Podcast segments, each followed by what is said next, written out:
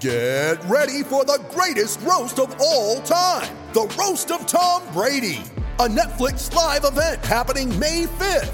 Hosted by Kevin Hart, the seven time world champion gets his cleats held to the fire by famous friends and frenemies on an unforgettable night where everything is fair game.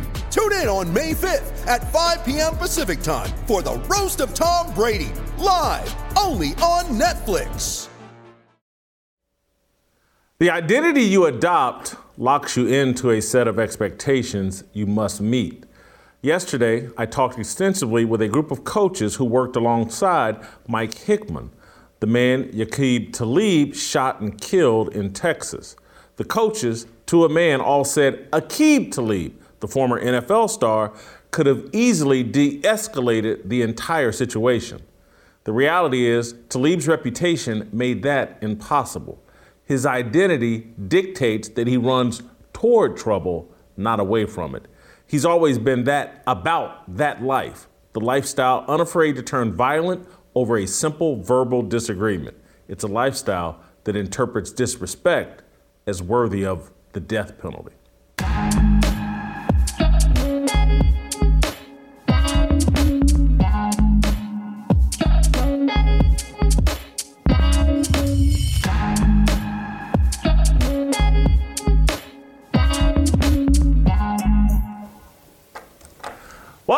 Welcome, to Fearless with Jason Whitlock. I am Jason Whitlock, your host. Uh, happy Wednesday uh, to you and yours. Happy Hump Day. Uh, we have another uh, great show planned for you today. Uh, we're going to stick on the Aqib Talib, Yaqub Talib, Mike Hickman story. Uh, we think it's important. We think our audience is responding to the story.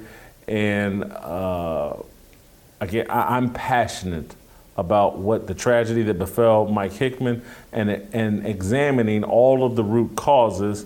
Uh, TJ Moe in studio with us uh, today here in Nashville. Happy to have him. Uh, Dave Shannon is going to join us. Royce White's going to join us. Uh, Virgil Walker from G3 Ministries, our newest member of the Fearless Army, is going to join us. And of course, uh, Pastor Bobby Harrington and Pastor Anthony Walker uh, from uh, renew.org. They'll be here as well for Tennessee Harmony. Uh, but let's first start where we like to start this show uh, with a fire. 25 years ago, when I entered local talk radio in Kansas City, I gave myself a nickname, Big Sexy. It was a double entendre. As a talk show host, it represented that I had a big mouth and spewed sexy opinions. Off air, it represented my narcissism, hedonism, and delusion. It was an embrace and celebration of my enormous size and sexual lust. The nickname exemplified my toxic level of self idolatry. I built an identity based on my sin. A seemingly fun and harmless nickname normalized and justified my gluttony and a social life that led me away from marriage and family. The identities we promote matter. I bring this up as it relates to Aqib Talib, the former NFL star, intricately involved in a Pee Wee football brawl that led to the shooting death of Mike Hickman. Talib's brother, Yaqub Talib, has been arrested for the shooting. Video evidence and eyewitness accounts suggest Aqib Talib sparked the brawl. No rational person can feign surprise that Aqib Talib was involved in a deadly confrontation. Aqib Talib spent the better part of two decades projecting an identity and image of himself as a football playing thug. He wanted everyone he came in contact with to know he was about that life. About that life is urban slang for having an ostentatious lifestyle involving drugs, guns, and violence. It's an image commercial rappers embrace and emote. Tupac Shakur, Shakur tatted thug life across his stomach. Snoop Dogg celebrates his membership in the Crips gang. So did Nipsey Hussle. Gunmen murdered Shakur and Hussle. Snoop faced murder charges years ago. Rappers attract the same negative, violent energy their music promotes. The identities they embrace shorten their life expectancies. That's why football and basketball's adoption of rap as their musical soundtracks is dangerous and problematic. That's why black culture, being so heavily defined by hip hop music, is dangerous and problematic. The very identity we have embraced is killing us. In 2007, Aqib Talib starred on one of the greatest Kansas football teams of all time. Under the direction of Coach Mark Mangino, the Jayhawks compiled a 12 1 record and beat Virginia Tech in the Orange Bowl. I covered those Jayhawks as a sports columnist for the Kansas City Star. Talib was the best player on that team. He also had the reputation as the worst person on that team. Even as a collegian, Talib wanted everyone to know he was about that life. His reputational choice is not uncommon, uncommon among black football and basketball players. They adorn themselves in prison tattoos, sag their pants, braid their hair, drape themselves in gold chains, and dabble in freestyle rap. Too many black jocks want to be black rappers. It's no secret. Back in July, NFL quarterback Teddy Bridgewater made a social media post complaining about his peers posing as gangsters, writing on Instagram, tired of seeing football players portray this tough guy image or pretend he's a gangster. You went to school, attended those classes, and some even got their college degree. You might have a 1.5% uh, chance of professional football players that on that. But the remaining 98.5% are only football tough. So don't wait until you inherit this legal money from the league to decide you want to be tougher and portray a street image because it's kids that's looking up to everything we do. Plus, it's someone sitting in a cell or posted in the hood who might have been just as hood as you that would advise you otherwise. LeBron James liked that tweet and promoted it, or liked that social media message and promoted it. But let's be clear here. Aqib Talib courted the gangster image long before he became an NFL millionaire. What's troublesome is his unwillingness to discard that image. What's really troublesome is that there is little cultural pressure for him to adopt a more positive reputation and image. Popular culture celebrates the bad guy. From Tony Soprano to Jay Z, the American zeitgeist rewards the unrepentant criminal. Aqib Talib was involved in a series of unflattering on and off the field situations that tarnished his reputation. In 2008, he engaged in a brawl at the NFL Rookie Symposium. In 2009, he was arrested after an altercation with a taxi driver. In 2011, Aqib and his mother were suspected of firing a gun at his sister's boyfriend. In 2016, Talib attacked Tennessee Titans receiver Harry Douglas on the sideline. After the game, Talib told reporters that he would beat Douglas's ass the next time he saw them at their shared agent's office. In 2017, Aqib and Raiders receiver Michael Crabtree had an ugly on field skirmish. Aqib snatched a gold chain from Crabtree's neck. People in the media started calling Aqib Talib two chains after he did that, had that violent confrontation with Michael Crabtree. Despite all that, somehow Fox Sports and the NFL were comfortable handing Talib a broadcasting job. His shady background legitimized and enhanced his credentials. He was a coveted broadcaster. Amazon plans, or at least planned, to make him part of the NFL's Thursday Night Football broadcast this season. The culture is reinforcing the message that bad is good. The identity you adopt locks you into a set of expectations you must meet. Yesterday, I talked extensively with a group of coaches who worked alongside Mike Hickman, the man Aqib Talib shot and killed. The coaches, to a man, all said Aqib Talib could have easily de escalated a very tense situation. The reality is, Talib's reputation made that impossible. His identity dictates that he runs towards trouble, not away from it. He's always been about that life the lifestyle unafraid to turn violent over a simple verbal disagreement. It's a lifestyle that interprets disrespect as worthy of the death penalty. The sports world's partnership with hip hop culture undermines men like Aqib Talib from evolving past the self destructive identities they adopt as kids. The NFL and NBA reinforce the about that life mentality that will likely cost Aqib Talib his freedom and Aqib Talib his financial fortune. American culture is so toxic at the moment that it won't surprise me if the NFL, Fox Sports, and Amazon play Snoop Dogg's Murder Was the Case as intro music for Aqib Talib. That's my fire. Uh, and that will be the, mas- uh, the, basis and the nature of our discussion today uh, here on Fearless. TJ, I'm going to have you invite you in first.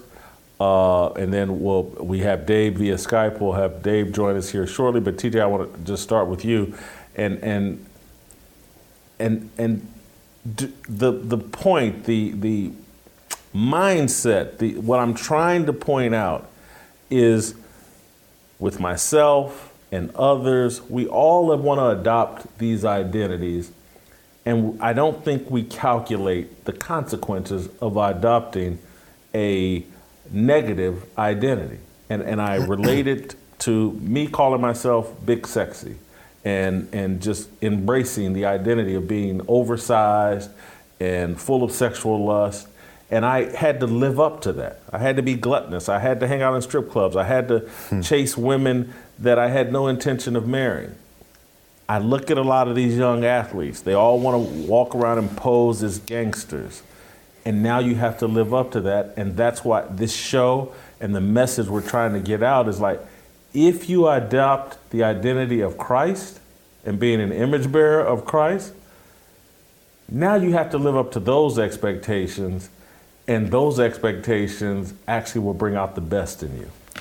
And there is grace when you don't live out those expectations. There's not grace when you don't live up to the expectations of the gang that you're in right? Jesus said, You're not going to be able to do this perfect, and I got you.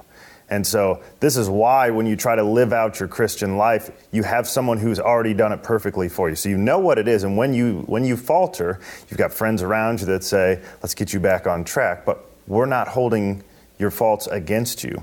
There, there's something. Um, Aaron Hernandez is a guy that had an opportunity to get out of this mess. He grew up, his, his father died when he was just a young kid.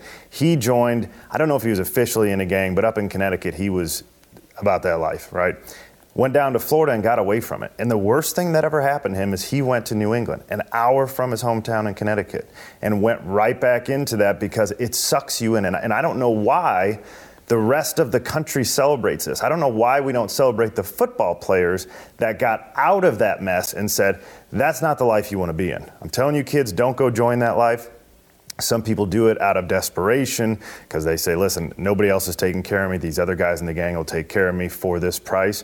But you got to get out of it. And, and, when you had, I think Aaron Hernandez signed a $40 million contract, and then he went and murdered somebody for whatever the reason was. Um, that there's a pull to it, and the culture is at fault as much as the kids are, or the you know 25 year old kids, because they're celebrating the football players who've gotten out try to act like the rappers instead of trying to act like the Tony Dungys, who have said. That's not the life anybody should be about. We're children of God, and this is who we're going to be. And I'm going to act that out and encourage you to be that way. Uh, let's go out to uh, Idaho and bring in Dave Shannon.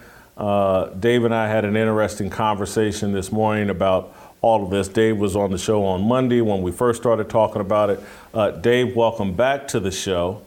And and again, the reason why this story is so important is I think we can get at attack issues that are affecting the entire American culture, but it, it's most acute, I think, within black culture where there's a lot of single parent a lot of single absentee fathers, things like that. Uh, but I, the, the conceit of this show is that, like, hey, you're better off adopting a Christian identity and trying to live up to those expectations. And, and I think this story gets at that. and and I'm I'm I've been sitting here all week shocked at how the rest of the media is doing its best to ignore all of the ancillary angles and issues that this story brings to light. There's Little League culture to examine. There's, you know, all of this misplaced anger and violence associated. And, and then just like Aqib Talib, when we, yesterday when I'm interviewing all these guys and they're talking about, he's the guy that could have de-escalated this. Instead, he's the guy that sparked it. There's so many things to talk about as relates to this issue, and I'm disappointed that I, I am sincerely. I, I don't want to be covering this story alone. This needs to be shouted from the rooftops, but it doesn't seem like other media outlets want to address this at all. Jason, it, this this all started for me Monday too. I saw the the news story of this, and I looked at it and I was like, "Man, that's sad."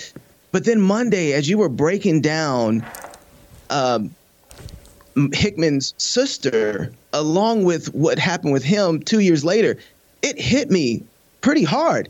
And then when you brought on the coaches to talk about the story, when I'm watching news, that's what I do for a living. I watch news and media. I'm watching all of it. I'm watching all sorts of different type of communication of what's happening in the news and social justice and everything that everybody's talking about on all the news channels, 12 to 15 different shows a day. And, and, so I'm always observing myself as I'm watching this. Like, is this good content? Why is it good content? And as I was watching yesterday, I started noticing like this was hitting a different nerve in me. This was this was touching something that hasn't been touched in a long time. And I realized as I was observing it, oh, this is journalism. I, I haven't had that taste in my mouth in a long time. Like I haven't enjoyed that feature in news in a long time. And it was you telling the story of what was really going on. It was a restoration, it felt like, of the fourth estate, where you have, you know, we got these four different states that Edmund Burke talks about. You have the um, aristocracy or people who are um, uh, with, uh, uh, nobility, and or you have, and then you have the clergy. The church is supposed to be a part of that, and then you have the common man. But then there's one more state that's the freedom of the press and the press is the one that makes sure that all of these other states communicate and know what's going on inside of each other. And it holds all of it together. And when the press or journalism breaks down, then there's no communication and there's no observation of truth of what's happening in these situations. And watching yesterday's show, for I hadn't seen in a long time. I saw the truth of what was happening, what was going on inside of a community, inside of our, our people, because you're saying, look right here. This is what's going on. And I noticed that all of the things that the social justice movement and the left try and get me to have this care for, this this virtue signaling that they produce, all of the emotion that they try and get me to have for a situation that isn't true, I had all of those sympathies yesterday in that story. And it was because it was true. It was because it was real. And it was a part of a community that I care so deeply about. And I noticed, like, man, if we had more of that, we would be looking at the real problem, the real issues, and come and say, oh, here is the antidote for the real situation. But if the fourth estate, the journalistic uh, the journalism that is giving us all this other trash, if they're telling us to look other places, we're never going to apply a true remedy to the real problem. And Jason, I was just so overwhelmed yesterday by by that show. Everybody needs to see it. Everybody needs to share it, and everybody needs to be talking about this case because what you did was say, guys, look at this, and then look, there's a lot more underneath this that is making this pus come up to the top. And if we don't start doing that, if we don't have that type of journalism, Jason, we are going to fall apart as a nation. We are falling apart as a nation. So thank you for that yesterday, man. Well, I, I, and the reason, and I don't know how long, and maybe through completion, maybe for the next 10 years, I'll be talking about this issue. I, I don't know. Because there is so much to address. Even about, there's a crisis of fatherhood in America that's most acute in the black community. And so, as you listen to those coaches, many of them were fathers. Uh, Mike Hickman was a father. And so, a group of fathers trying to, and I think Kerry Lewis, the head coach, he called those nine year nine year old kids babies. And so, yep. a group of fathers coming together trying to shepherd some nine year old babies in a sport, show them some discipline or whatever. And I'm listening and going, well, hold on. these fathers can't get together and shepherd these kids in a peaceful environment. There's so much tension between the fathers that in the game before Mike Hickman was killed, there was a fight and a scuffle and uh, allegations that a gun was drawn or flashed at that point. And so there, there's in order to fix the problem, there's a problem within black men that has to be fixed first. And this is what so frustrates me about the mainstream media, their refusal to address situations like this. We think the first step is addressing a problem with law enforcement. And, and that's not, I, I say it time after time and time again. The first law enforcement officers of every human being should be mom and dad. And once once we take mom and dad away as officer friendly number 1 and then we turn them over at 14, 15, 16, 20 years old, 25 years old to be policed by people who aren't mom and dad, don't expect good results.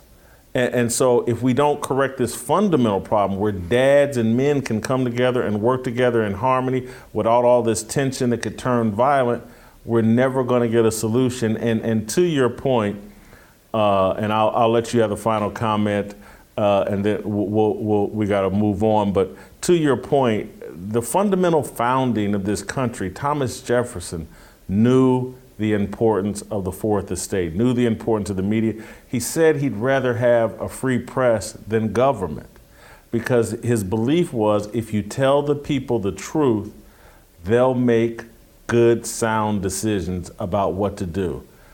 The media no longer tells people the truth. It tells all of these little white lies or half baked lies. Uh, they tell little kernels of truth. They never want to address the whole truth, or they just flat out lie to us. And, and so uh, this is why our country is breaking down. Uh, Jason, I hope that every news station, every journalist, everyone who is inside of this industry watches yesterday's show. Sometimes they luck up on it and they'll it just falls in their lap. But they need to actively go out and find the stories, tell the stories. Matter of fact, they need a reformation inside themselves to even know what truth is. You know that that's another thing. They don't. The the media is just as messed up as the people. so we need some redeemed journalists who know how to investigate and ask the question. It was amazing watching you ask the question and letting them tell the story and not feeding it. And then we started finding out more that there was things that were escalating throughout the whole day.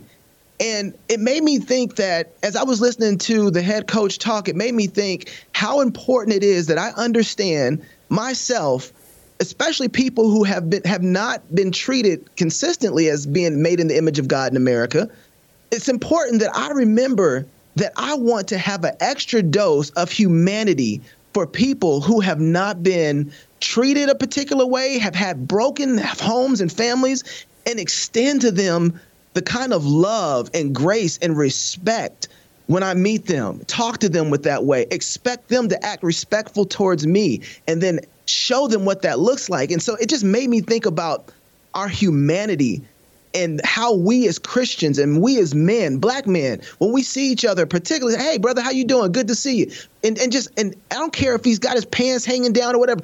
Show that man, engage that man as a man and expect him to act like that and return that same thing and reach out to him. Because you're right, Jason. If we don't reach, we can we're reaching the kids, but we have to have an environment for those kids to grow up in and have and learn respect too. So we have to be able to start discipling both and the kids and the other guys who haven't been treated as men as well. Thank you, Dave. Appreciate it. All right, uh, let me take care of a little business with uh, our sponsor, Nugenix, feeling a little less like your old self. Getting older definitely changes your body. As men age, our body naturally loses free testosterone. It happens to every man, and it can make it more difficult to stay in shape and be active. Maybe you don't have time to work out, but want the energy and body you once had.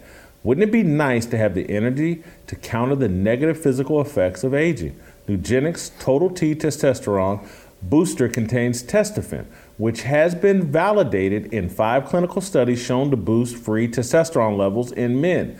Because Nugenix Total T boosts free testosterone, that the aging process robs, you'll feel stronger, leaner, with more energy and drive, and more passion too. Your partner will notice the difference.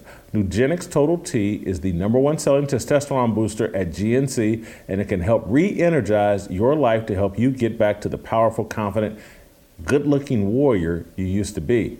Now get a complimentary bottle of Nugenix Total T when you text Fearless to 231 231. Text now and get a bottle of Nugenix Thermo, their most powerful fat incinerator ever, with key ingredients to help you get back into shape fast, absolutely free. Text Fearless to 231 231. Text Fearless to 231 231. Uh, Royce White, next.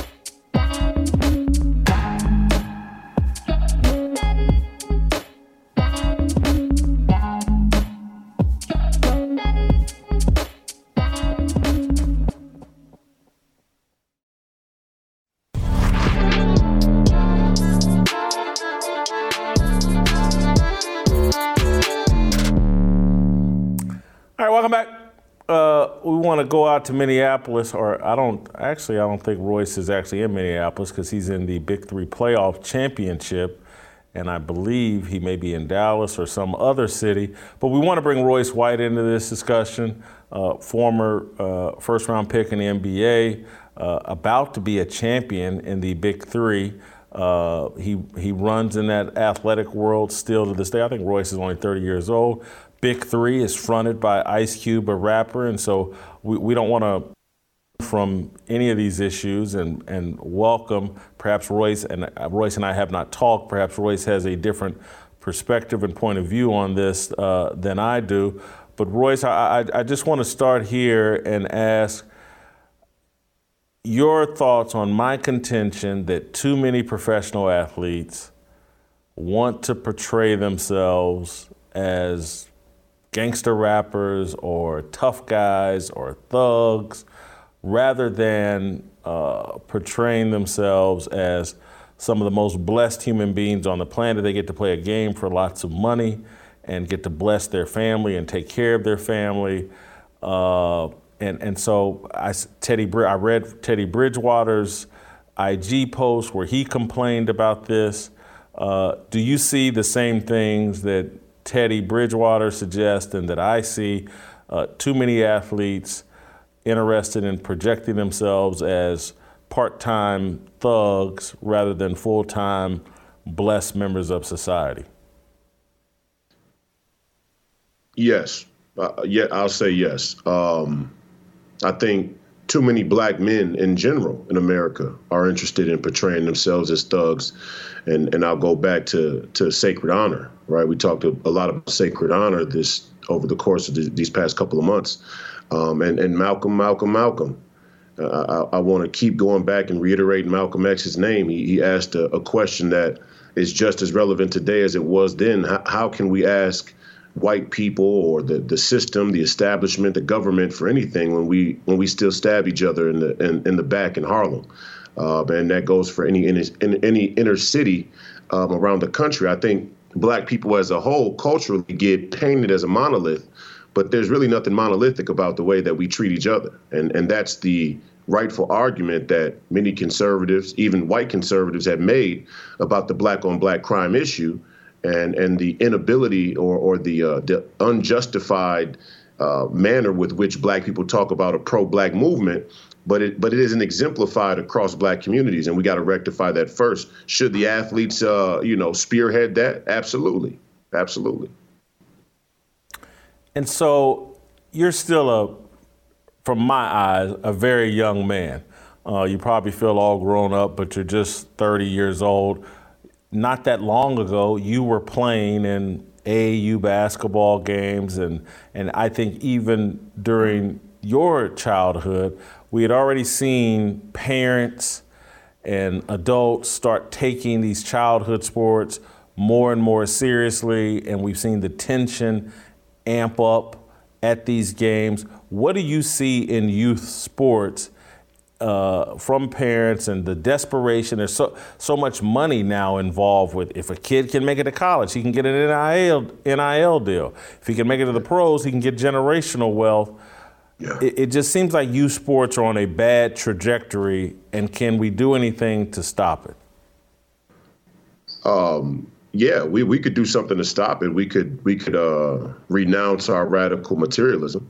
I think this is a, a, symptom of radical materialism, and and black people have been um, indoctrinated in it. You know that that is the credo, you could say, away from the black people who are Christian, which there are many black Christians in, in America very connected to the church, but even some of them are, are still radical materialists uh, in many ways. And um, th- this entire pursuit of of professional sports as a viable way to get out of abject poverty is just a completely wrong approach. It's the completely wrong approach for two reasons. One, there are many other economic strategies that black communities could use in terms of group economics to bring our communities and lift our communities out of abject poverty.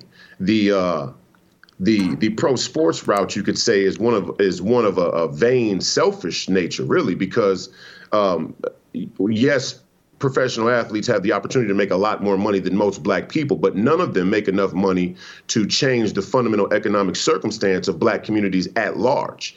And so you know to to carry that kind of uh, mantra or, or energy or or uh, uh, you know spirit like well if I get out then everybody gets out when has that ever worked? Who has that worked for? There's no example of that anywhere. You may be able to change a few people's lives in your immediate family, and that's important. Um, but I, I, think the whole thing gets portrayed as, you know, if, if a black athlete can make it, then then the black community rises, and that's not true. Often, what we see is black young black men get groomed in the professional sports feeder system. And by the time they make it to real money, real, real money, not a couple million there, a couple million there, but hundreds of millions or a billion dollars, um, they've already sold out. And, and and most of the time, the black people that that help them get there are no longer there to see any economic benefit whatsoever. So it's a, that that is a is a double cross and triple cross of the ages, no doubt.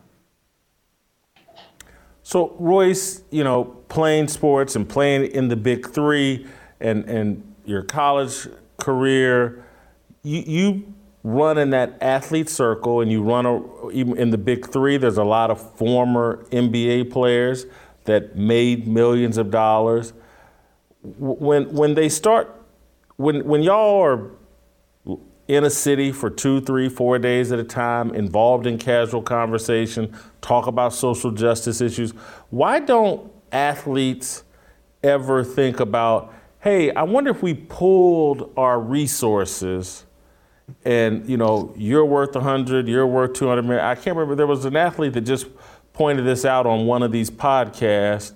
Uh, maybe it was i am athlete or, or something i can't remember do athletes have a conversation about resources rather than begging ownership or begging the government to do something why don't athletes ever move to hey i'm worth 100 you're worth 100 we could pull our resources and and because I whoever pointed this out, point, he pointed like three guys that were all basically from the same zip code in California, and they could yeah. have real impact in their communities if they pulled their resources and work together. Why doesn't that ever happen?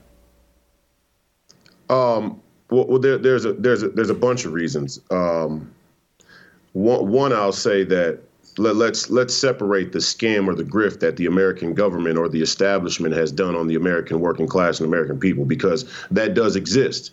So there is a rightful criticism for all working class citizens, including black, to have about the scam, let's say the tax scam, number one, that the American government has has run on on the American people.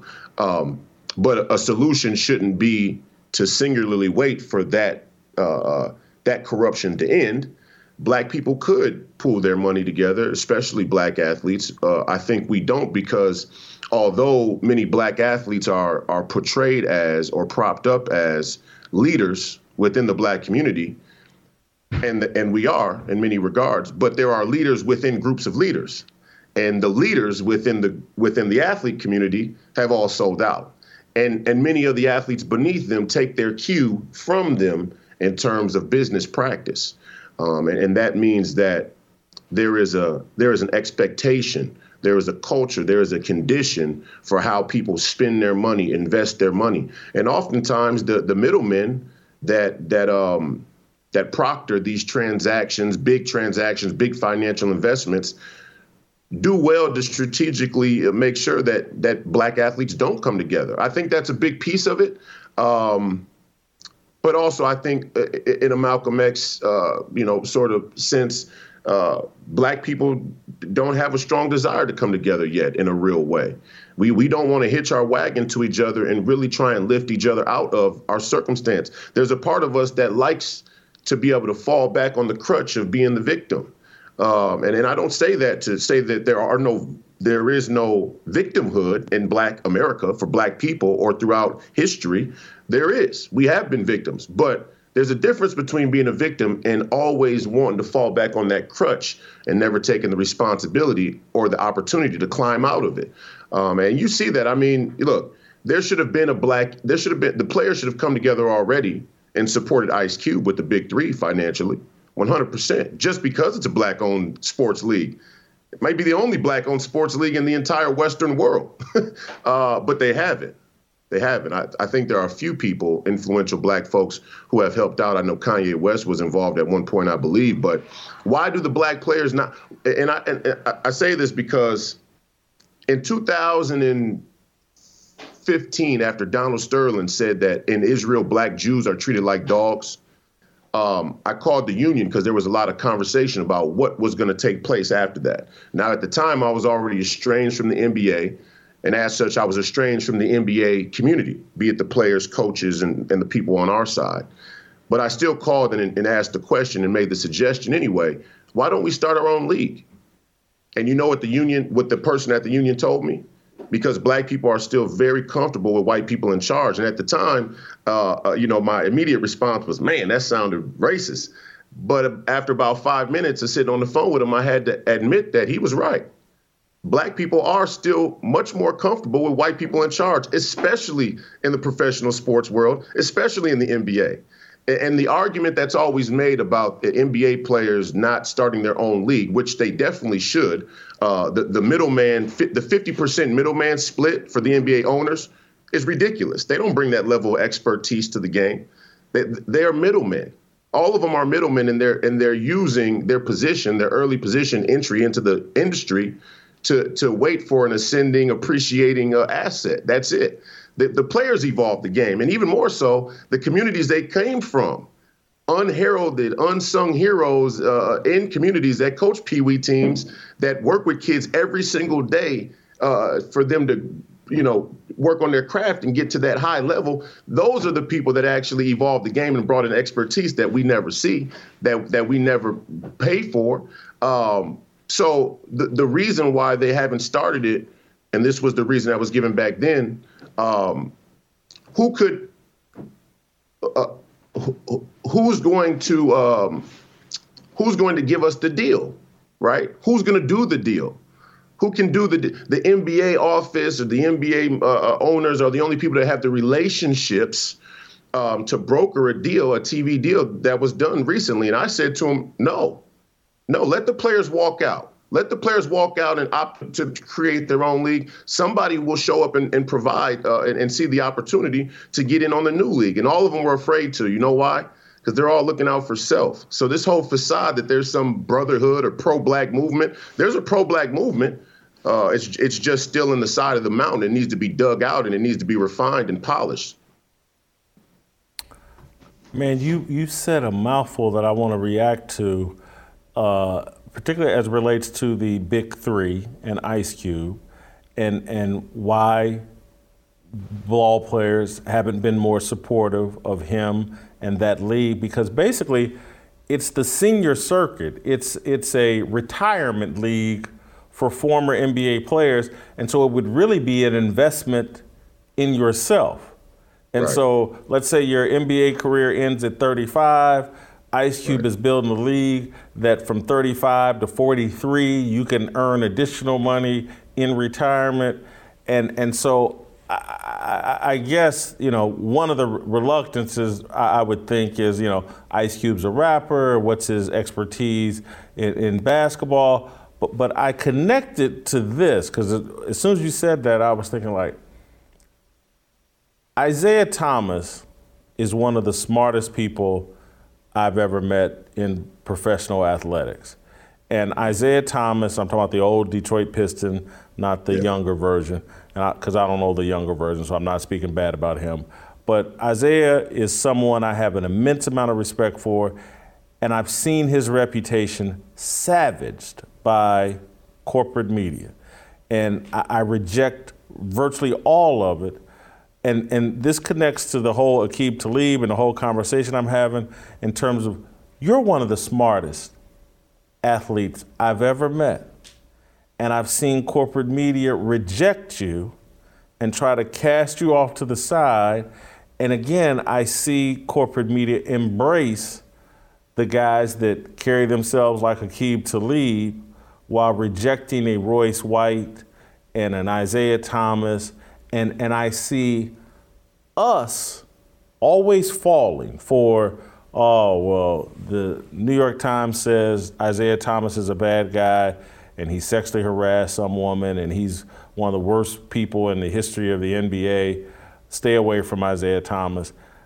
Yeah. It's a joke to me. I've seen the media again. We've been we had a whole story, show last week about Mother Jones and just the constant Royce White attack, and and so it, it's almost like the system rejects the intelligent black athlete and glorifies the ignorant ones. And I don't understand why we can't recognize and see that. Well, let, us let's, let's say this first. Um, is that not a sign of systemic racism in some regard? And in the conservative movement, there's a huge rejection um, of the idea that systemic racism is even a real thing. And last week we talked a bit about Candace Owens, and I think Candace Owens, while I, I think she has the opportunity to be a, a, a, powerful force for good in America and for the American people, um, she is one of those right-wing pundits who who would say uh, systemic racism isn't a real thing. But when you talk about a mainstream media that is dominated uh, by white liberals, let's be specific, uh, that do make the decision to glorify um, a certain type of black celebrity and and try and uh, um, denounce or demean another type of black public figure, isn't that the evidence of, of systemic racism? And and I would say that, well, of course it is. Now the the question is Still, what culpability do we as black people in America have to follow these faux idols or these false idols? And we have a lot of culpability in that. But both things exist at the same time. Black people in this country have more false idols than they than than than we know what to do with. And and those false idols were given to us by white liberals by and large. And you got your RINOs and conservatives that sit on the sideline and, and tie into the grift, and, and they're in on the racket as well. But but but all of it is a crisis of leadership, and, and our leaders have been selected for us. And the, the athletes that they give a, a real a, a real substantial amount of money to were brought up and conditioned in a culture that says renounce your community. The whole point for you to be successful as an athlete is to leave your community. You want to get out. You want to move to the suburbs. And and and that was another profound statement that Malcolm X made is why are we talking about where we can run to as black people? How about we make Harlem a place that people want to live?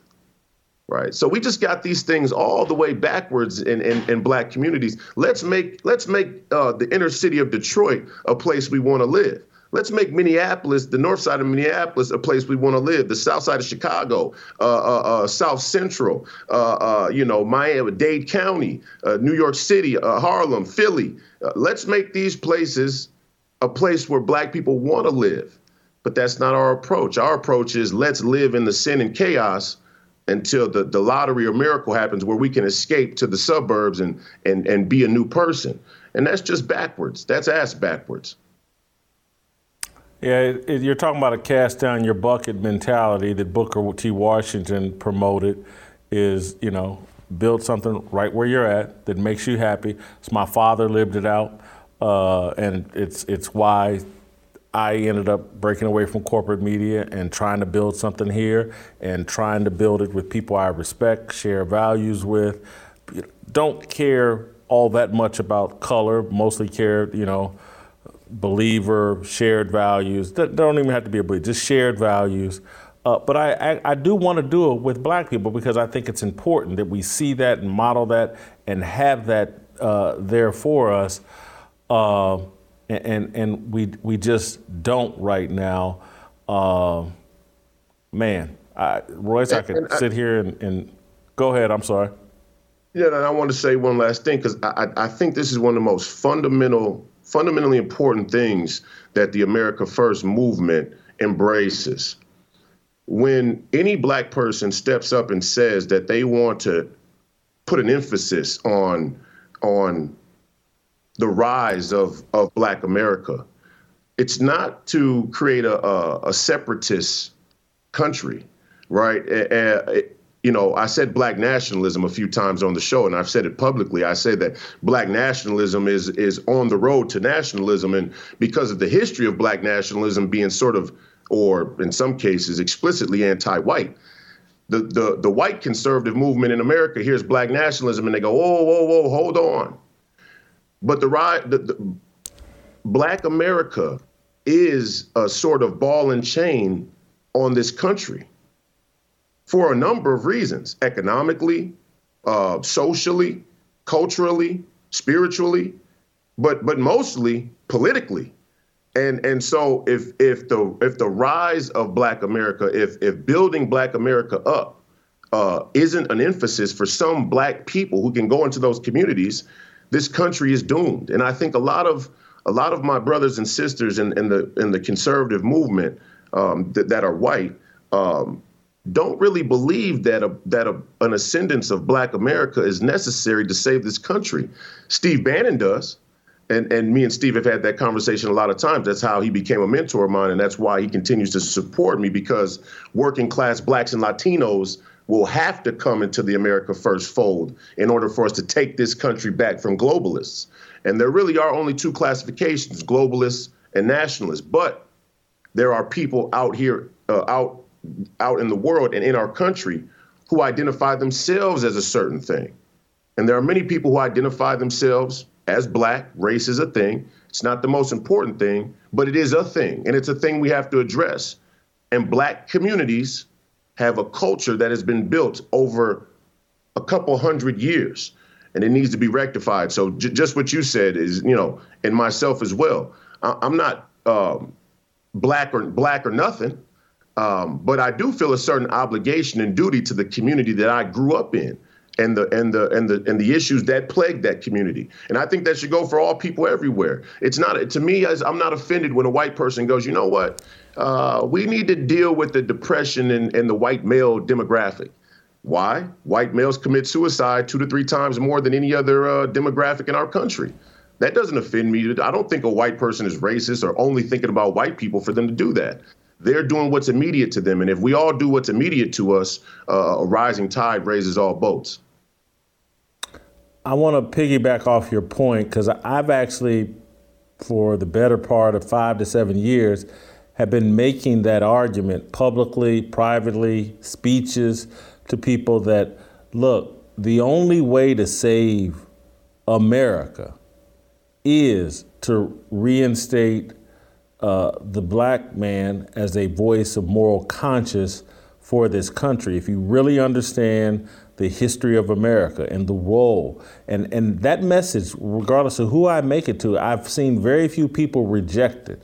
Maybe the first time they hear it, but once they hear it and, uh, and you, you lace it with uh, some American history facts, people get that instantly. I don't see the message being rejected. I actually see it being understood, and I think that's why the left is so aggressive in its attacks on the black man. I think it's why they have completely emasculated, run him out of his own home, away from his own family, uh, replaced him with a welfare check, replaced him with the matriarchy, because they understand that's the way you bring down America. You emasculate America's traditional moral compass. Uh, you detach the black community from God, from a biblical worldview. You can bring this whole country to its knees, and it, it's happening right before our eyes. And I, have seen many people, when they hear it, they respect it and understand it. And, and maybe they respect it and understand it because they know that, that I'm not threatened by the fact that white people take pride in the success of this country. They have every right to. I, I'm, I'm saying that we have a right to feel that exact same pride. We were instrumental in the building up and the greatness of this country. It hasn't been explained to us by the liberal teachers in these school systems, but, but we are just as responsible. And that's why when I hear a white man talk about how much he loves America, what doesn't offend me, doesn't scare me, doesn't nothing, doesn't make me jealous. I feel that same pride because it couldn't have happened without my ancestors either. And and so the other point I, I want to that I briefly forgot that you made the point, the thing that I have seen frustrate, particularly leftists, is I certainly believe in the reality of racism. The problem the establishment has with me is that I point the finger at the real racists, and that's, that's right. the left. And, and, and they have devised a system of racism yes. that crushes black people. They're, they're not lying about systemic racism. They're lying they about who's right operating person. it. They just don't have the right person. You're right. Yeah. And so my, yeah. my, my yeah. point though is that I do see uh, uh, you know some some echoes on the right on the grassroots level of this this uh, this boomerang effect that's happening in the conservative movement where the liberal establishment, the mainstream media has hijacked the word racism and, and the issue of racism and wielded it against conservatives so much that now the the rebound uh, uh, default is let's just stop talking about racism altogether, and that's and, and that's the absolute wrong pulse or, or, or approach. We need to, like you said, talk about what the real racism is and who the perpetrators are. Uh, we we cannot let the liberal establishment bully us emotionally into surrendering or conceding any ground in in, in the dialectical uh, uh, uh conver- or, or the conversation, uh, and and we see that even with diversity. Right, you, you see that with diversity again is another another word that's been uh, weaponized so much that every time somebody hears it now they go, no, diversity of thought is probably one of the best things a, a society could have that's actually what you want is a diversity of, of thought, a diversity of belief, even a diversity of people. Um, but but we've allowed them to take these words and now they're like they're like boogeymen. They're like, you know, they're like little boogeymen to the to, to, the real America First patriots. And I hear it often and see it all the time because I talk about black people. But I really believe if black people step into their proper role, we have a shot at saving this country from the globalists. A shot. Royce, uh, what city are you in, and when when when are the big three championship games? Uh, I'm currently in Tampa Bay still. Um, we're, we're still reeling from the victory this last weekend. That was that was a thriller. If you got to watch it, it was it was one of the most entertaining basketball games I think I've ever been a part of, but that I've I've watched as well. I watched it back a few times already. Um, but we we play in Atlanta for the championship on Sunday, um, and uh, you know the. It, it, it the, the big three doesn't get the credit the credit it deserves. Ice Cube doesn't get the credit he, he deserves uh, for for attempting to do this and putting his reputation on the line to to keep this league alive and going. Uh, it's been five seasons, and, and we've proved a lot. I think the proof of concept is there that this this format of basketball, this style, this time frame during the summer after the NBA works. I think it could get bigger and, and go further. Um, I, I, continue to hope that people rally around Ice Cube. Um, but but even him is another example. You know, as soon as he said what's in it for us to vote Democrat? Everybody was calling him a traitor and a sellout. And the other black bourgeoisie sellouts that are really in bed with the real racists uh, tried to tried to uh, you know take Ice Cube out. They tried to, to assassinate his character. But he, here he is, a black-owned business surviving uh, in, in a sea full of sharks of other corporate people who don't want him to succeed. And the NBA is one of them. I mean, think about the NBA saying black, and I don't want to go off on a tangent, but think about the NBA saying Black Lives Matter uh, think about the NBA saying Black Lives Matter, but behind the scenes, they want to sabotage a league that services the retired black players. I mean, you know, th- th- these are the this is the, the overlay for the underlay. This is the bait and switch. These are the manipulation tactics that are played in the public relations of a chameleonic organization like the NBA. Adam Silver, Mark Tatum, all of them are globalists. They're sellouts. They're shields for the CCP, and and at bottom, they're really racist. Okay, they they like the ability to stand over black people and manage and manage uh, uh, um, manage our talent, manage our, our value, to broker our value, to broker our skill and ability. Uh, but they don't want us to have any ownership. And, and what's worse is they don't want most American citizens have any ownership, regardless of their race. Uh, but but they really like us to be the mules, and, and and I see that very very clearly, and I think Ice Cube does as well. Um, so you know th- this championship is gonna is gonna mean a lot because it was hard coming through the pandemic uh, with the big three. Um, you know, it, it, was it was hard this season, even coming out of the pandemic. You build up that momentum as a league, and then the pandemic hits. You can't have the same, uh, you know, uh, format and setup and promotion that you did before. So so people fall off and lose track. Um, but but yeah, it's it's it's going to be fun on Sunday for sure. It's probably going to be sold out, CBS live, uh, you know, prime time, and and I'm looking to add a, a championship to to my own uh, trophy case.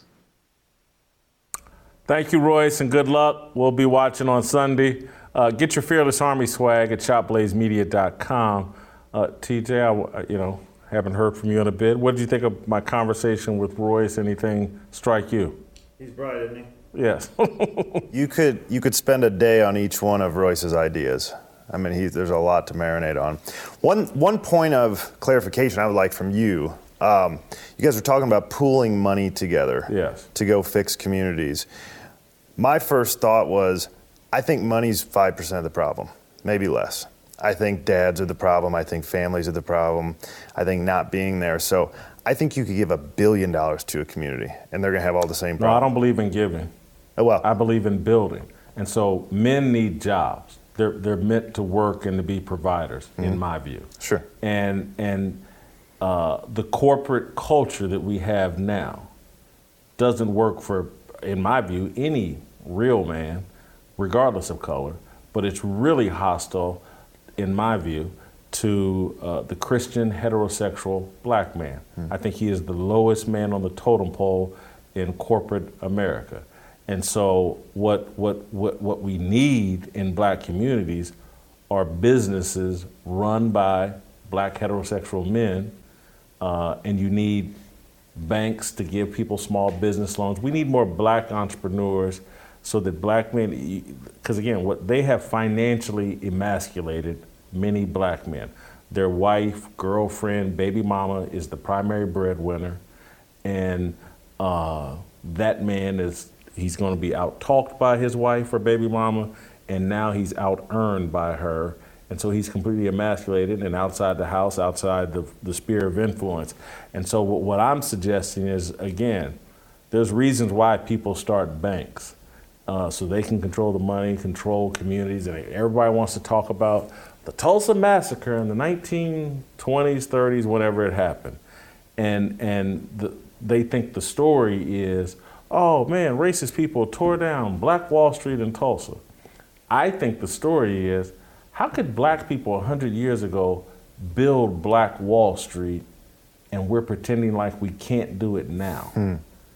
How could a hundred years ago, in those racist times, segregation, Jim Crow books on the law bar, they built an economic system that that allowed families to exist, men to support their families, all of that, and we think we can't do it now? That's a joke to me. And so, no, I, I don't. You know, I, the same model that I'm trying to execute here. And again, I, I don't have some color-based litmus test on who works with me on this show. Obviously, Clearly. Uh, Christian over here and Dave or or whatever. But I am trying to platform black men in families, providers, married, kids, and and create a safe space where uh, black men that are heterosexual and Christian, traditional values, they got a talk show that supports their worldview, uh, and so that that's what I mean. I, I don't dumping a bunch of money in charity. No, putting black men on their feet. Then you know once you come in, you come in, you come in with a bank, you come in with a church, and you provide jobs and God. Now you got a chance to change a culture. Uh, because at one time, again, that's why I keep talking about the study of American history. Black men were connected to their families and they were connected to churches, and the black family was doing quite well. Mm. All of that has been torn down. Mm-hmm. And sitting around waiting on the government to fix it or to apologize for it or to, uh, it's just not going to happen. We have to do it. Or ripping the government when they try to step in with Tony Dungy when you get $70 million to bring dads back. Yeah. yeah. Uh, the one other thing, and this is where I think you present this better than anybody else I've heard, and that is taking pride in American history. The reason you don't hear pushback from white people when you say that is because the I'll, I'll speak for me instead of all white people, but you explain it to me, and it is we did this together, as opposed to you have a group of white people that'll say, You guys were slaves, you didn't do anything. And you got a group of black people that says, We were slaves, we did everything. And what you're saying is, is there's a lot of white people that contributed to the success of this country. And so did we, and we should both be very, very proud of that. And if you read about the Revolutionary War, you see how instrumental black people were in that war. We maybe never become a country without black people fighting in that war, even though for a time they weren't allowed to. Uh, uh, Salem Poor, there was 14 white people who signed a letter that said, if not for that guy, we're all dead in the Battle of Bunker Hill. And they made him commander in chief because of it. Dude wasn't even allowed to fight at the time. And he came in and saved everybody's lives. And they made a whole unit. I think it was the first Rhode Island, so I can't. And it's like, and that was the best unit of all of them. It was a group of all black men.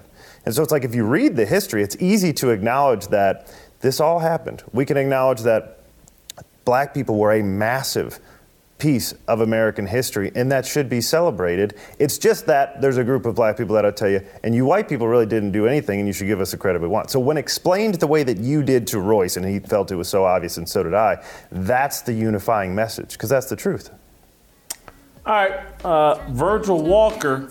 Back. These words are our religion, our regrets and our decisions. We all wanna go to heaven with freedom. It's my obligation, no hate, discrimination, raising up your hands for freedom. You ready? Showtime.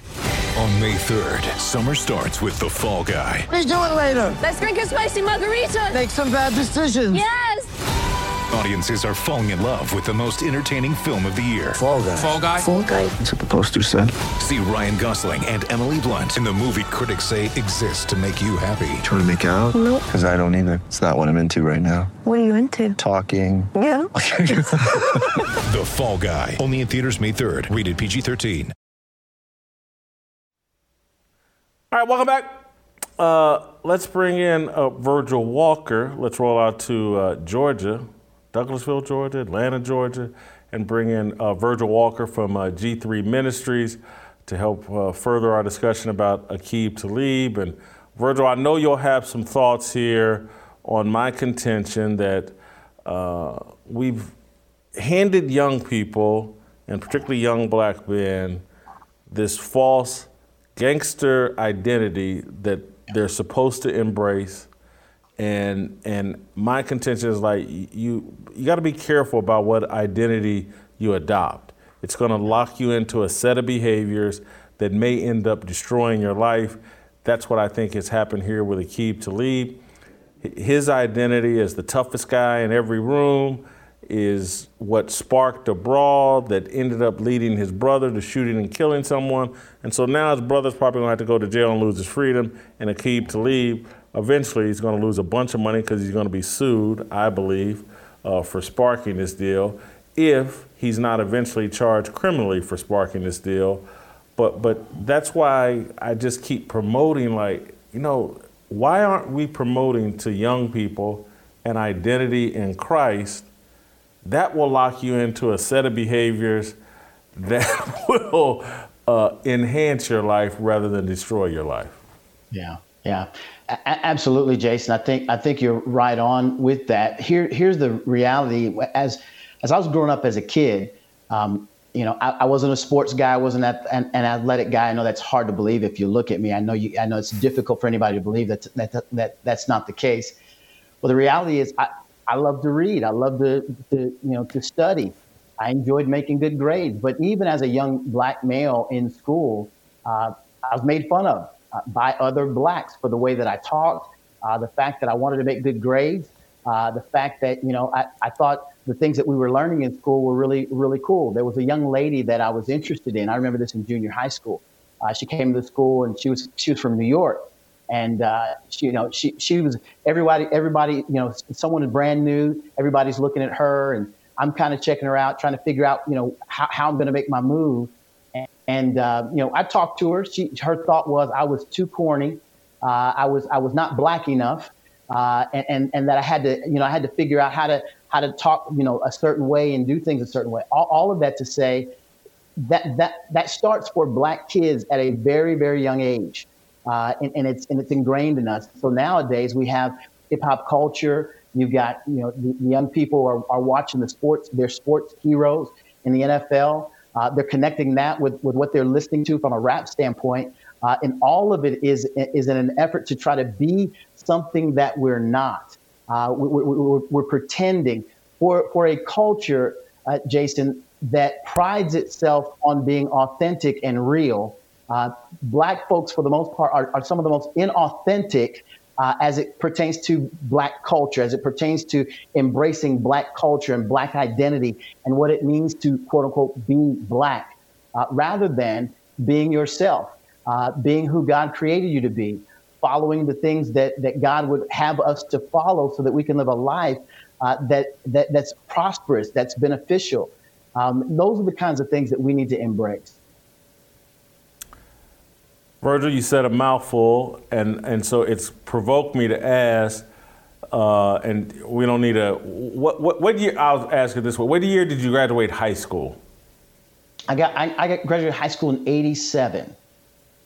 Oh, wow. Oh, so we are close to the same age, and I can relate uh, to that experience. Not that I made great grades, but what I can relate to, I remember in third grade, we're walking home uh, from school, School 83 uh, in Indianapolis, uh, and we were teasing, not me, but a group of kids, were teasing the kids that made straight A's or made A's and B's.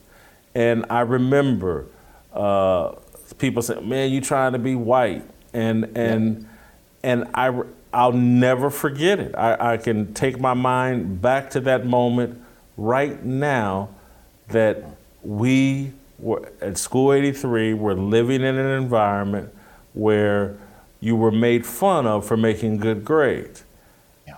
The next year, we move out to a working class suburb, uh, a predominantly white school. My mother takes a second job and moves us out of the hood, and never heard that again. Never heard anyone get made fun of for making good grades.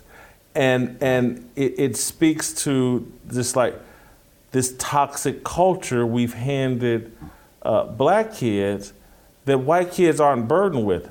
I never heard at Lakeside Elementary or Stony Brook Junior High School, I never heard anybody uh, associate good grades with being white. I heard it associated with being smart, uh, and people wanted to be smart and wanted to be successful. Uh, but somehow in the black community, we associated good grades, talking proper English, reading books, things like that as being white and selling out.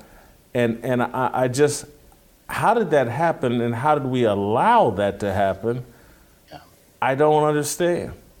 I, I, I don't either. Here, here's the here's the even you know more tragic aspect of that. Because I was so interested in, in this young lady and into uh, connecting with the quote unquote culture, I, I started making bad grades. Uh, I started, you know, not not trying to you know, trying to figure out what was the latest slang that I needed to talk in order to fit in. Uh, so again, that, that middle school, high school time frame is a, is a very pivotal time for young people. And they're looking for how, how do I identify? How do I connect? Uh, that was what I thought I needed to do. I, I thought I needed to, to, to, sound different, to talk different, uh, to respond differently, especially if I wanted the affections uh, of, this young lady. And so, yeah, I, I, I did all those things. So I absolutely can identify with everything you're saying. What was the key to eventually figuring out the foolishness of that and just being more comfortable with who Virgil was? Yeah, I, for, for, for me, really, to be honest with you, it, and I know this is going to sound crazy, but for me, right about my sophomore year, uh, a, a, dear brother named John Lindsay, uh, white guy, hung with me and two other black guys. John Lindsay has a serious uh, time over the course of a summer uh, away, and he comes back and is very serious about his faith. Uh, so much so that you know he's bringing his Bible to school. I'm looking at him thinking, man, what in the world are you doing? You know, you, you're messing up our cool. Uh, he brought his Bible to school. He's sitting there talking to us about his changed and transformed life, uh, that, that he had made a decision to follow Christ. Uh, my thought was, man, this is a phase uh, that, you know, it'll last a couple of months and then he'll be back to normal. Uh, the reality was he, it, it, wasn't a phase. He got very serious about his faith. He was answering questions uh, as people came up at the at the lunch table. I'm sitting there with them going, dude, what in the world? But, but as I'm watching him, I'm watching him settle into his faith and then recognize over the course of some time and that I was a sinner who was in need of a savior. And all of these fake identities that I was trying to hold on to really paled in comparison to the peace that he demonstrated as a result of his relationship with Christ. Uh, so over the course of the over the course of the year, he would share the gospel with me, uh, and and I would you know go to Bible study and learn more and more uh, about what it meant to be a true follower of Christ. Uh, once I shed that identity, died to self, uh, and, and, and, and picked, up, picked, up, picked up my cross and began following Christ, I could care less what anyone thought about me. Uh, it, it, was irrelevant to me if you thought I was cool or didn't like me or any of that. So that for me, that was the catalyst uh, to say again that that you know I'm not worried about what others think. I'm going to follow Christ. Uh, and if, if they think I'm cool or not, uh, you know, it, it, it doesn't really matter. So all, all, of those identities that, that, that really hit folks, especially in high school and in college, where they're trying to be either A, the jock or the cool kid or, you know, or whatever, or, or, or the gangster, I, I didn't, I, I really shed, I, I'm thankful to God that, that I really was able to avoid a lot of that. So, Virgil, you and your wife are raising two or three kids. I, have seen a picture.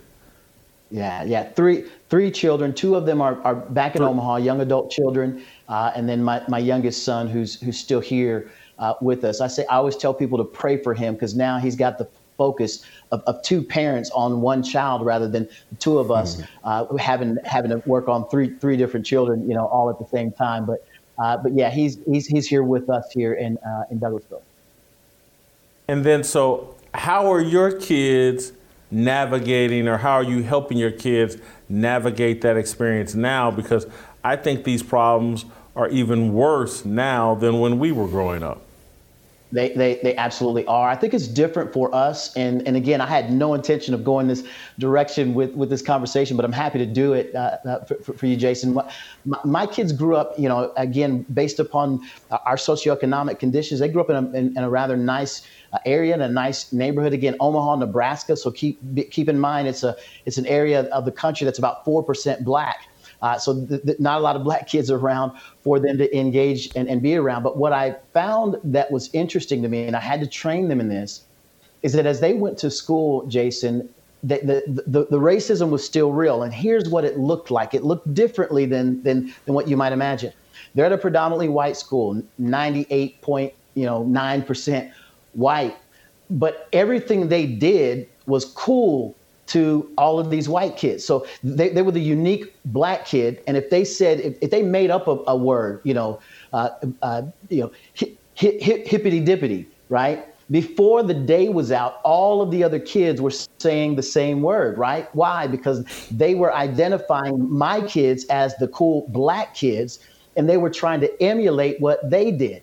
Now, the challenge with that was when they came home, I tried to let them know these kids thinking you're cool because of the color of your skin is no different than them thinking you're not cool on the basis of the color of your skin.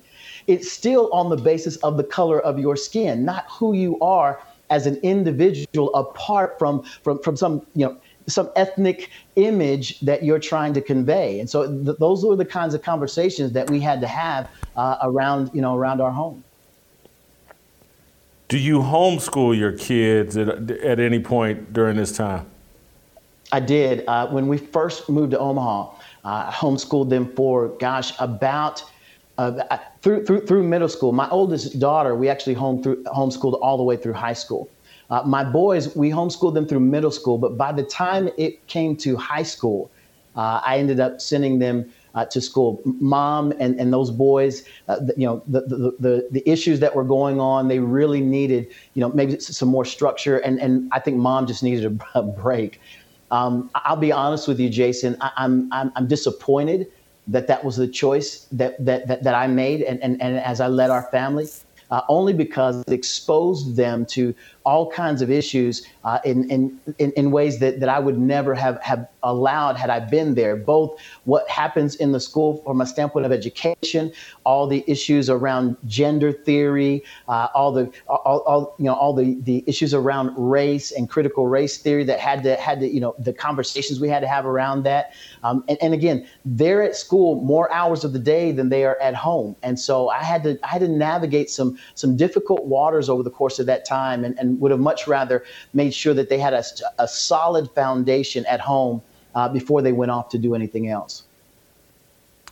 Virgil, I wasn't planning on going down that path, but you know it Neither came up, and I. I wanted to probe you a little bit. And so I, I want to get. Did you have any? Did I not leave you time to have? If there was some thought you had about Aqib Talib and the situation with Mike Hickman and, and Dallas and Little League. I want to give you some time to address that if you'd like. Yeah, I appreciate that. I just noticed again. I'm, I'm one. I'm grateful that you're taking the time to to look at these issues. I, I think it's incredibly important uh, for us to do. I think the, the, the light of truth uh, provides two things. One, uh, it provides a, a, a, mirror so that we can examine our own lives. Uh, but but it also provides a window so that we can look and see what's happening in the culture uh, and, and, and know what, what's going on uh, in the light of truth. Uh, I was looking over the course of this of, of the time preparing for uh, our conversation. I noticed that in Chicago there were 44 people shot over the course of the weekend. Uh, eight of them shot fatally. Uh, in Detroit, there, there, there were 26 people that were shot. Five of them fatally. And in the previous week, the same kind of thing took place. Here in Atlanta, where, where I am, there were 15 people that were shot and four died. Uh, no one is covering this. No one is, is really shining a light on what's taking place uh, in, in predominantly black communities where, where black culture uh, with regard to, to rap and, and, and the, the, the hip hop and all of the other things that, that we embrace as quote unquote black culture, uh, you know, are, are, being foisted upon us. Uh, we're acting this stuff out and, and we really need to pause, step back and look at and examine the, the scriptures. What does the scriptures have to say about how we're living and about what we're doing? Uh, we need to change. We need to turn uh, from the kind of direction that we're headed uh, and really focus on a right relationship with Jesus Christ. Thank you, Virgil. Do you have, you looked at, okay. Thank you, Virgil. Hmm. Great job. All right, go to youtube.com slash Jason Whitlock. Hit notifications, hit subscribe, leave a comment. You guys know I'll be in the chat tonight. Uh, Pastor Anthony, Pastor Bobby, Tennessee Harmony. I just want, I wanna be, I just want, I wanna be, I just want, I wanna be, I just want.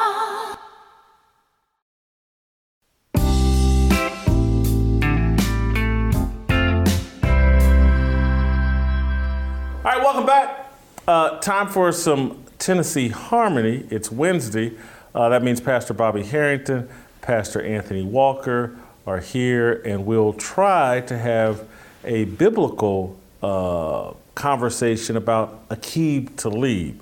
Uh, this will be kind of tough, but I, I, I want to address Aqib Talib from, from a more biblical perspective. So I brought our two experts in, and as we always do before uh, we begin the conversation, if we Bobby and Anthony, if you guys would bless our conversation, then we'll get started.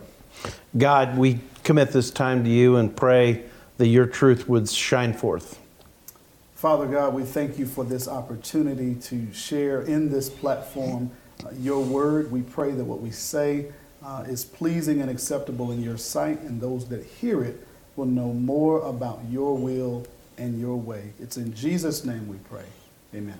Amen. Uh, so TJ Moe is still here with us, and and what I unpacked to uh, Bobby and Anthony uh, yesterday, and we talked a little bit about today in my fire starter, is my wanting to understand the times that we're living in in terms of and, and I've seen this in my own career and frustration and why I'm trying to figure this out and why the issue is important to me is I look at Aqib Talib and I look at his background and I look at all the trouble he got in in college and pros and and uh, he made his reputation clear that he wanted to be seen as a bad guy and the culture seems to be rewarding that behavior.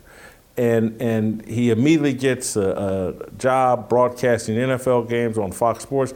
These are some of the most coveted jobs in all of broadcasting. And then I connected to uh, uh, Snoop Dogg and Dr. Dre, halftime uh, show at the Super Bowl, the biggest stage America has to offer. And, and I even connected to, and again, anybody that watches this show knows I'm no uh, gigantic or much of a Trump critic, but I even like the culture has moved to a place where a large segment of Americans think things are so bad that we need a belligerent bully to be our leader to navigate things because they're that bad. And, and, and, it reminds me of, and I said to you all in text, I don't know if any of you have watched the TV show The Shield. Mm-hmm. Uh, oh, you see, oh, yep. one of my favorite shows. And the point of The Shield basically was that Vic Mackey, this dirty cop, is the only person who could police mm-hmm. Los Angeles. And it took a dirty cop to, and I'm like, have, is our reality that bad? And so I kind of wanted to know, what does the Bible say about this time and seeing people that seem dedicated towards wickedness, and the culture seems so rewarding of people. I don't remember it being this out of balance in other parts of my lifetime and experience here on earth. So, mm. uh, uh, anyway, if you guys can per- impart some biblical understanding of the times we live in and the rewards that are being offered for, I don't know, being the bad guy. I'll start. The, the Bible teaches that the wickedness appears like it's prevailing, like you're describing, but it doesn't prevail in the long run. So, uh, what the Bible teaches is we're going to get overwhelmed. It's going to feel like, let's be ungodly because ungodliness seems to be successful. But then the Bible says, just keep watching, and you'll see it doesn't prevail. So there's a passage that might be helpful. Uh, Psalm 37 says this, and I believe we have it on the screen. I have seen a wicked and ruthless man flourishing like a luxuriant native tree, but he soon passed away and was no more. Though I looked for him, he could not be found. Hmm.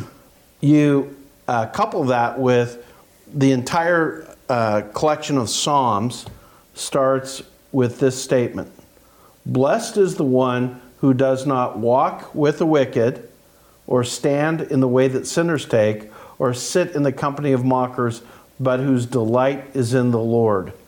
And it goes on and says, He's going to have the best life. Mm-hmm. But it's taking the long term view. It's taking the view of, in most cases, this is what will happen. But in the short term, it can look like wicked people really have it right. I, I would relate that first scripture not just to individual man's, I would relate it to our culture and society. We've created a culture that rewards wickedness and it will not last for the long haul. Mm-hmm. And the, I would then go to, well, that's predicting the demise of American culture and American society. It, it becomes attractive. Um, I remember growing up, uh, I grew up poor. Um, and in our neighborhood and in our area, the people who drove the best cars, uh, and you would only see a few of these were your wealthy businessmen, but the ones that really had the nice cars were the drug dealers. I mean, mm-hmm. they had the nice paint jobs, nice rims. I mean, it was all, and so here you are, like, man, I could go this way and get a, you know, moderate Lexus, or I could go over the, this pathway and get the candy coated red paint and, and the spinning wheels. So it's like that becomes attractive, and that goes to show, like, hey, if you really want to be about something, look at these guys. But as the scripture teaches, that's not what takes place in the long run. And I could say, even for my life, it bothered me to see that. Uh, I remember when I went to college, I struggled. I'm working three jobs, trying to go to college. I'm going to a Christian school. I'm trying to do the right thing in the right way. And I've got, you know, guys I grew up with, they're driving better. They have more money than I do. They seem like they're living better. Like, what's the deal? But over time, now it's those guys may be calling me now for advice. Not because I'm special, but because the path of God has led us in different directions. So the scripture's right. But I also look at uh, John 15 and 19. Jesus tells his disciples, the world will love its own. And so that pathway that the world glorifies, it will always be lovely to the world. But we were called out of the world. So at some point in our maturation process spiritually, I've got to know that my ultimate reward, it's not down here. Uh, and Jesus even teaches that to those that want to rob, steal, do whatever it takes to get this down here, that's all you're going to get throughout life. But to those who follow Christ, heaven is our ultimate reward. TJ, before you jump in, I, I want to follow up on a- Anthony's statement. And I guess, you know, here I am at 55, and I, I, I helped raise a cousin, came to live with me for two years in Kansas City when I was in my late 20s, early 30s and uh, Josh may be watching the show now. And, and I used to use a very crude analogy with Josh. Uh, you know, I was more part of the world back then, but it was related to the, the same thing about like, okay, these guys are sprinting out ahead right now at 18, 19 years old, or I think Josh was 15, 16 or, or whatever at that time. And I was like, but trust me, I, have seen these guys. It, it happened to me and they flame out really quick. Mm-hmm. And I guess part of the uh, thing that I'm feeling now is they don't flame out really quick. And, and, and it's like, I could point like in real time, and Josh and I would have the conversation like, yeah, that guy's got the nice car, but look how he got it.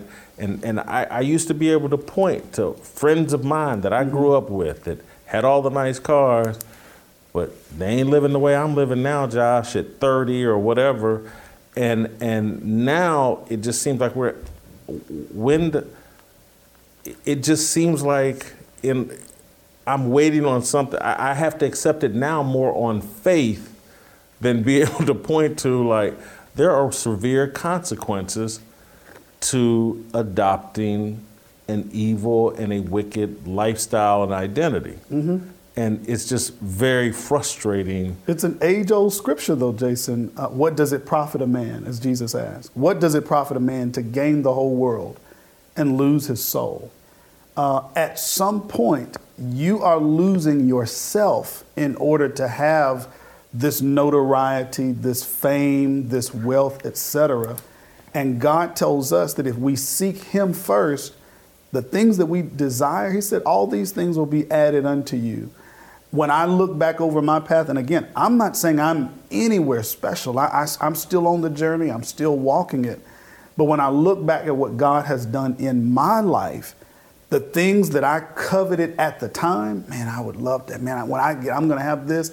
As an adult, I could care less now. Like mm-hmm. the, the joys that I have now, and knowing that my wife and kids are healthy, um, our bills are paid, uh, they're happy. You know, just the simple life, because all that other life comes with drama that I'm not looking for. I don't want the the the looking over my shoulder. I don't want the it's going to pop off this weekend. You know, at, at the time growing up, man, you know, when you're younger, you want to go to those places where, man, it's live, it's fun, but somebody could get shot that night. I'm not going nowhere where people can get shot. You know, I want to have a good time, a good, clean, fun, and the life that God tells us in His Word to live. It will be that. Um, the other thing I'll say, just real quickly, the problem that you may see, though, now, why it is seeming prolonged, is because, especially in the black community, we call that authentic. So if if Aqib Talib, for example, if he comes in, he plays his position well, he's tough and hard nosed, etc. Yeah, that's good. But if he roughs up a guy after the play, now that's a real one right there. Well, is it real? Is that really the reality that we want our next generation to live through. And that, that's not the path for me. So, as it relates to flaming out pretty quickly, ultimately societies flame out when they go down this. We see this to yeah. most of society. It's not just, it may not happen in a singular person's life, or they may get rich and live rich for 20 years before they die, but it's like we see that the societies that are dominant over the years last about 200 years and then they fall when they get corrupt. And so societies do it just it, it's not our view of flaming out in time it may not happen in our lifetime but it may happen three generations later four generations later and then societies go. To your point about about drug dealers right and how they look from the outside about they got the nicest car that's a $200000 car coming down the road mm-hmm. in the hood yeah. right it's like God's view is so different than ours. It's it's what Royce talked about. That is that is radical material materialism, right? And it's like instead you can look at that, the single guy that has had to dodge bullets three times a day and is always looking over his shoulder. Do you want to drive that two hundred dollar two hundred thousand dollar car for that, or do you want to go home to your wife and your kids and know that they're safe and you're you're helping them learn the proper values and you are raising men. So it's like what is the real you, you've, you said mm-hmm. you've grown into the maturity of that's the biblical wisdom. Yeah. god sees money as nothing more than a tool. That's right. it you do away with money tomorrow if you had a different tool. It's not about that. It's, it's the tool to help him further his kingdom. Now i'm, I'm 31 and i promise you i've been on the side i fought you know, even for the last 10 years being in the professional realm of, of how do I get rich? But it's like, I've got a one year old now, I want to have a bunch of kids. The crazier the world gets, the more kids that I want. I take the, uh, the, the, Great Commission seriously. All Go right. make disciples of many. I, am not trying to make them out of you, I'm trying to literally make my own. and so it's, those are what my values have turned into instead of, I don't need a, a you know, Maybe I'll get a Tesla someday. I don't need a Tesla. Mm-hmm. I've had a mm-hmm. crack in the middle of my windshield for two years. I haven't gotten it fixed. I'd rather, you know, my wife's spending our money on buying clean cleaning products for our kid that don't have toxins in them. That's where we're spending our money now. But the thing about it, though, I mean, you make valid points. The thing about it, and, and I'm speaking from experience, growing up in poverty, you're looking at, man, I'm eating, you know, bologna and crackers. I'm eating, you know, ramen noodles. And this guy is living the life. Yeah. Like, you know, that's, man. And so uh, to, to some degree, you've got kids that take that path. Mm. There are kids that take a slightly different path into athletics. How many athletes do we hear now that, man, I, I, this was what got me out of the hood? And, and sometimes athletics and the skills and leadership that it teaches, it does do that. But here's the problem it takes you out of the hood, but it doesn't take the hood out of you. Only God can transform your heart, your thinking, your mind. So that's where I'm saying it, it, it took growing and it took a lot of faith, as Jason's talking about, to see ah, I'm good with this baloney. And, and every night, you know, and I, every time I mention that I grew up poor, hey, we always had something to eat. Okay, we were well taken care. I always had something to wear. Always had something to eat. I actually had to find out I was poor by my friends. That man, you guys are. But to say that, looking at it now in society and now where culture is, it just glorifies the wealth, the fame, the women, and the godly path. That's where we have to do a good job. And I'm I'm thankful for our church. You know, we have a lot of young adults um, that are doing their best to live their best for Jesus. A lot of business owners to where, you know, when kids are coming through that may need a job, hey, you don't have to settle for this, that, and the other. We've got folk here that can you can work for their food truck, you can work for their restaurant, you can work for their, you know, business. And that mindset becomes uh, promulgated as they're making disciples. So that's that's a joy. But I, I can see what you're saying, Jason, about where culture's going. I just respond to that. Culture is not designed to do what God and His church is designed to do for mankind. I, I want to bring this up, and I, I can't remember if I brought this up to you guys before, but, but TJ and I, either last week, early this week, were talking about, I was talking about the, the scripture about, you know, uh, it's harder for, it's easier for a camel to get through the eye of a needle than a wealthy man. I take that scripture literally. I, I really do. Like, I, I see all the ramifications of wealth not having a great impact on man. And, and, and that's how I, I read that scripture. It's like, boy, rich man, he gets all that wealth, he's going to turn against God. He's going to succumb to all that. And, and it kind of informs a lot of my decision making as it comes to money. I'm going to die broke, having made a lot of money. Uh, I'm going to give it away. I'm going to, you know, try to help people. Am I reading? I, I read that scripture as like, you're better off not being wealthy uh, because there's so many complications that go along with it that you most men just aren't capable of handling. I, I think you're you're right. I think that's the right way to read Jesus. Uh, 1 Timothy 6 says, The love of money is the root of all kinds of evil. Yeah. And our society really prides itself on wealth and sexuality and freedom. And these are the tools by which we become our own gods. And, and we're pursuing being our own gods by enjoying the idols we create. And the picture that Jesus gives is very different. This coming Sunday, I'm actually teaching on Luke chapter 16, where he describes giving away your wealth before you die so that you store up treasures in heaven for when you die. Mm, yeah. That kind of makes me f- fear that I'm very close to death because I'm. can I can I jump in before you go, uh, Anthony? As a, I would love clarification on this because there is a proverb, Proverbs thirteen twenty two. A good man leaves an inheritance to his children's children. Mm-hmm. The second part of that is actually what we're talking about just a moment ago. Mhm. But the wealth of the sinner is stored up for the righteous, Mhm. right? So all these drug dealers, the wealth of these people is Yes. being stored up for the righteous. That's the second part of that. But the Yeah. first part, a good man leaves an inheritance to his children's children, seems to contradict what you just said about giving away your wealth. Obviously, the Bible is not contradictory. I'd love to hear the Sure, explanation. sure. It's it's so Jesus is giving an extreme, you know, example by using the camel and the needle analogy.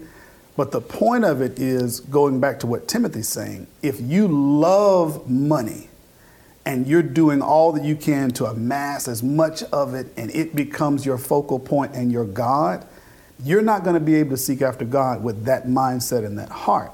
Now, there's nothing wrong with uh, taking care of it, using money as a tool, as you point out. You know, when you plan wealth, uh, one of my mentors says this. He says, "Plan to live long, expect to die early." So as I'm planning out my life and living, okay, I do need to save up a little bit for retirement. I do need to try to make a better path for my kids than I grew up in. But I'm not chasing money. I'm just living a godly, principled life. When you give, God, man, God opens up doors. When I sacrifice, when I live for Him, He will provide, and the legacy that I leave, in addition to some of the wealth that I have, that makes a path for my kids. But the real path that I'm showing them is hey, I want to do this God's way. as you pointed out, money is just a tool and we can manipulate it and use it for our benefit. Bobby, I want to give you the final word because you referenced Luke chapter 6 or 16. 16. 16. Yeah. And I think that's what TJ respond. You were talking about, you're preaching about Jesus, a man giving away all his money before Yeah. he died. What, your response to what yeah, TJ's I, I think that uh, it's essentially what Anthony said, and that is that we want to do both at the same time. I can still set aside some stuff for my children, but realize, like you said, that when I die, I don't want anything else other than what I've left for my kids. That I want to spend it all for godly purposes until I'm gone. And then, as it relates to TJ's point about leaving it for your kids, there's part of me, I don't have kids, but I've seen uh, kids crippled by the wealth that their parents leave them. Yeah. And, and people wondering why. A lot of my friends are going through it now because we came from a generation where most of us didn't have anything, and then we look at our kids or they're looking at their kids and saying, "How come they ain't hungry like I am?" Yeah. Because they ain't never missed a meal like Yeah. that. Yeah. they never had Yeah. government Yeah. cheese. yeah. So, so, so you're saying, in other words, that it could be dangerous if your kids are Yeah, I'm- planning to get all that you're. yeah, I'm not even sure if it's a good thing. I- Yeah. and Don't if- make them a trust fund kid. Yeah. Right? You're handing them what Colin Cowherd's line. You're handing them a meth habit. Good luck with that. Yeah. I think that the point that you're getting at it is that uh, it's the old adage uh, uh, tough times make for tough men, easy times make for weak men. And the point is, when life is too easy, uh, we'll depend on ourselves, not depend on God. The, the less you have, the more you know you need God's help. Uh, the more you have, the less you think you don't need God's help. And I think that the real uh, key thing is to realize we need God. And if we have money, let's not make it an idol. Can I one more one more just question about this because I've thought I've I've tried to square this with what God has said about money and and then leave an inheritance for your children's children. That's not just a little bit of money. Your children's children, you got to leave them a bunch of money that your next kids, who may not be as wise as you, don't run through the whole thing. And so I, I'm trying to square that. Could, you guys have studied around this. I know Proverbs is not like the rest of the. Hold for one second. Tell me the verse exactly again. Proverbs 13, 22. A good man leaves an inheritance to his children's children, but the wealth of the sinner is stored up for the righteous. And so inheritance doesn't have to mean money. That's where I'm going. and and there's a wisdom that men are expected to impart to their kids, Mm-hmm. And a set good of name. values, uh, a name, yeah, a name that carries a level And it of could have meant in the ancient world you're leaving them property, you know, a, you know, a farm or something skills. like that. To be honest with you, Yeah. a lot of these people don't Yeah. have skills. You know, like I, I can barely change a light bulb. uh, I, I can't change a tire. I really couldn't. If I got a flat tire, I'd be. I'm stuck. I'll help you. You know, roadside we assistance. got it. Yeah, yeah. Well, but but that, that was that was literally where I was going with this question, and that is that, that there's nothing better. My I would much rather because my dad has done such a good job of protecting our name. There's no news article with him getting a DUI and killing people. There's no ar- uh, news article of him being in the wrong place at the wrong time and firing shots. It's just that's not him. He's left me a good name, and I would take that over a ten million dollar check. And so, is that do we think what's actually being discussed here? I actually think that the text is talking about financial and things like that, but I think that it does apply to the other things. But in the in the context of Proverbs, it was primarily talking about, you know, f- uh, a monetary inheritance. Okay. When I think of Mo, I think of Moe, Larry, and Curly. So I'm not sure about. Yeah, that's that. not my dad's fault. All right, that's it. Uh, I think I hear uh, harmony, and uh, that means that's the end of today's show, and we'll see you uh, tomorrow.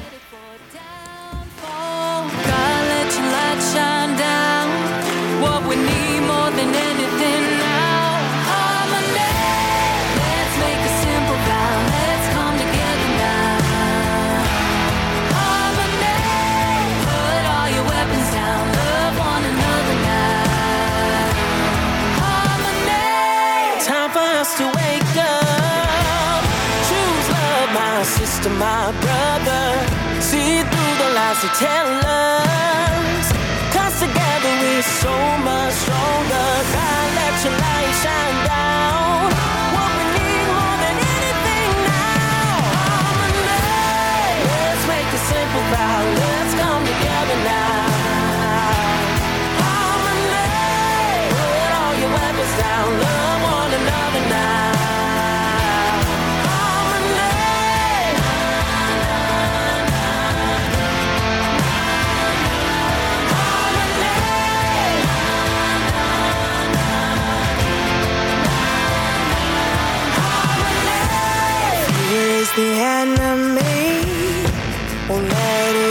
to me. Open up your eyes and see.